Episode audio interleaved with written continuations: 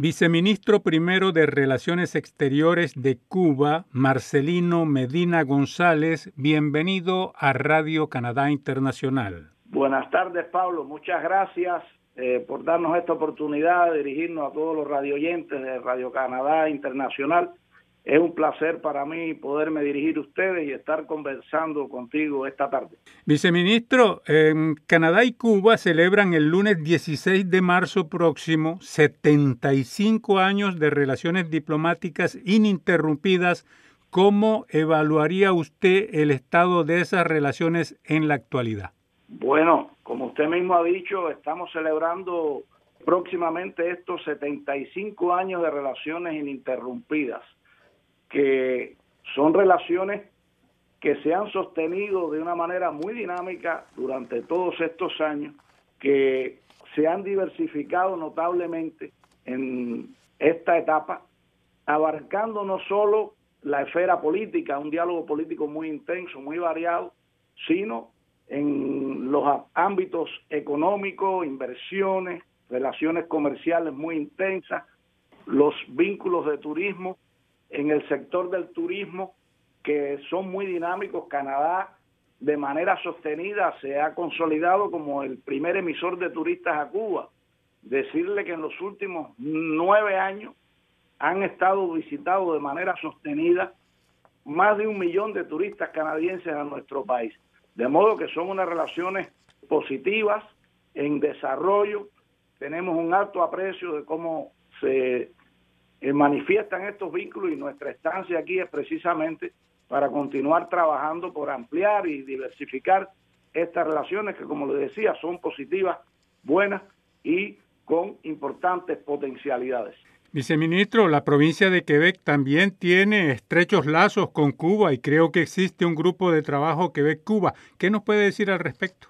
Sí, ciertamente, incluso por eso es que comencé mi visita a Canadá por la provincia de Quebec ya desde hace varios años en que se firmaron incluso algunos instrumentos de tipo bilateral, se comenzó a, trabajar de manera estructurada, institucional, entre los vínculos de Cuba con la provincia de Quebec.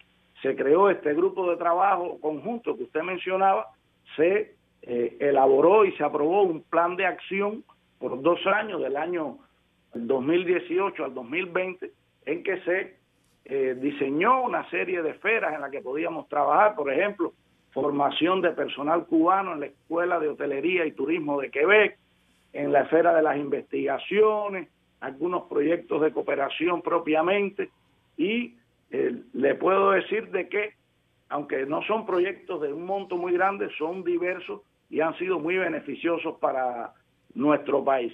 Estamos también trabajando ahora en adquirir algunas experiencias, estudiar algunas experiencias que tiene que ver en lo que se le llama aquí la economía social o cooperativas de tipo social como para la atención a adultos o habitacionales que son realmente muy peculiares y muy interesantes y que tienen puntos de contacto con necesidades y dificultades que tenemos en Cuba y realmente pensamos que podemos elaborar algún proyecto de cooperación conjunto también en esta esfera.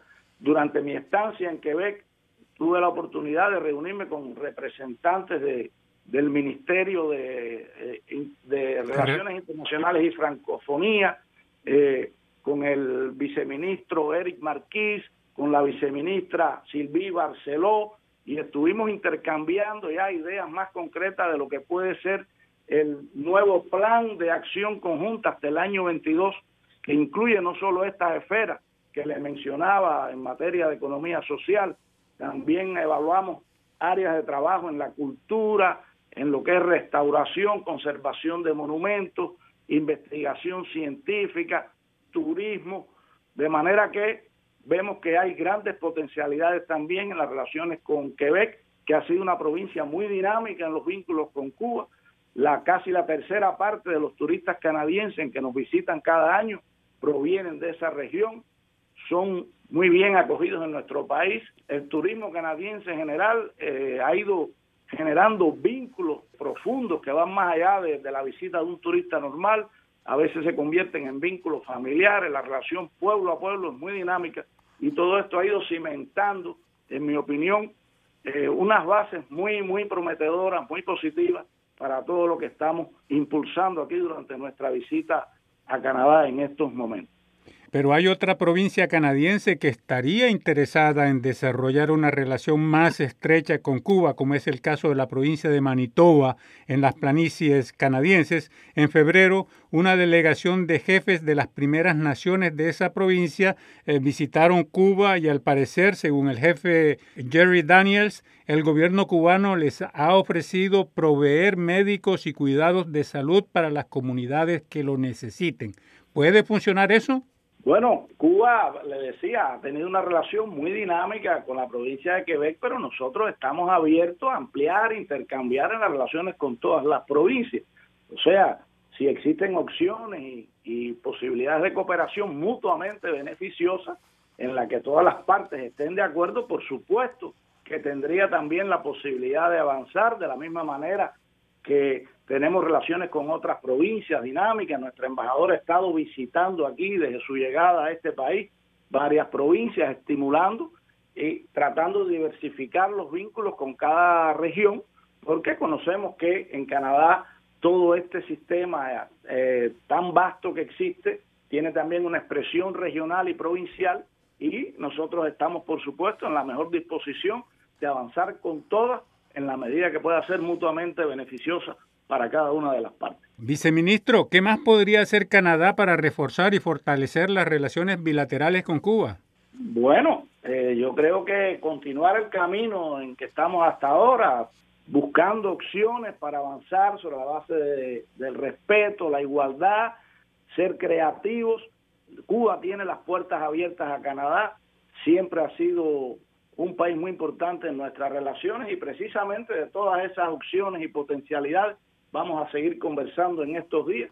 Será bienvenido todo lo que lo que quiera y pueda hacer Canadá con en las relaciones con Cuba y realmente estamos optimistas a partir de las potencialidades que le decía que estamos viendo con este país. ¿Le gustaría agregar algo en particular antes de terminar esta entrevista? No, un saludo nuevamente a los radioyentes y agradecerle una vez más la oportunidad que me ha dado de, de dirigirme a ustedes que sabemos que tienen un gran prestigio y un gran alcance aquí en este país. Muchísimas gracias. Marcelino Medina González, viceministro primero de Relaciones Exteriores de Cuba, muchísimas gracias por esta entrevista a Radio Canadá Internacional.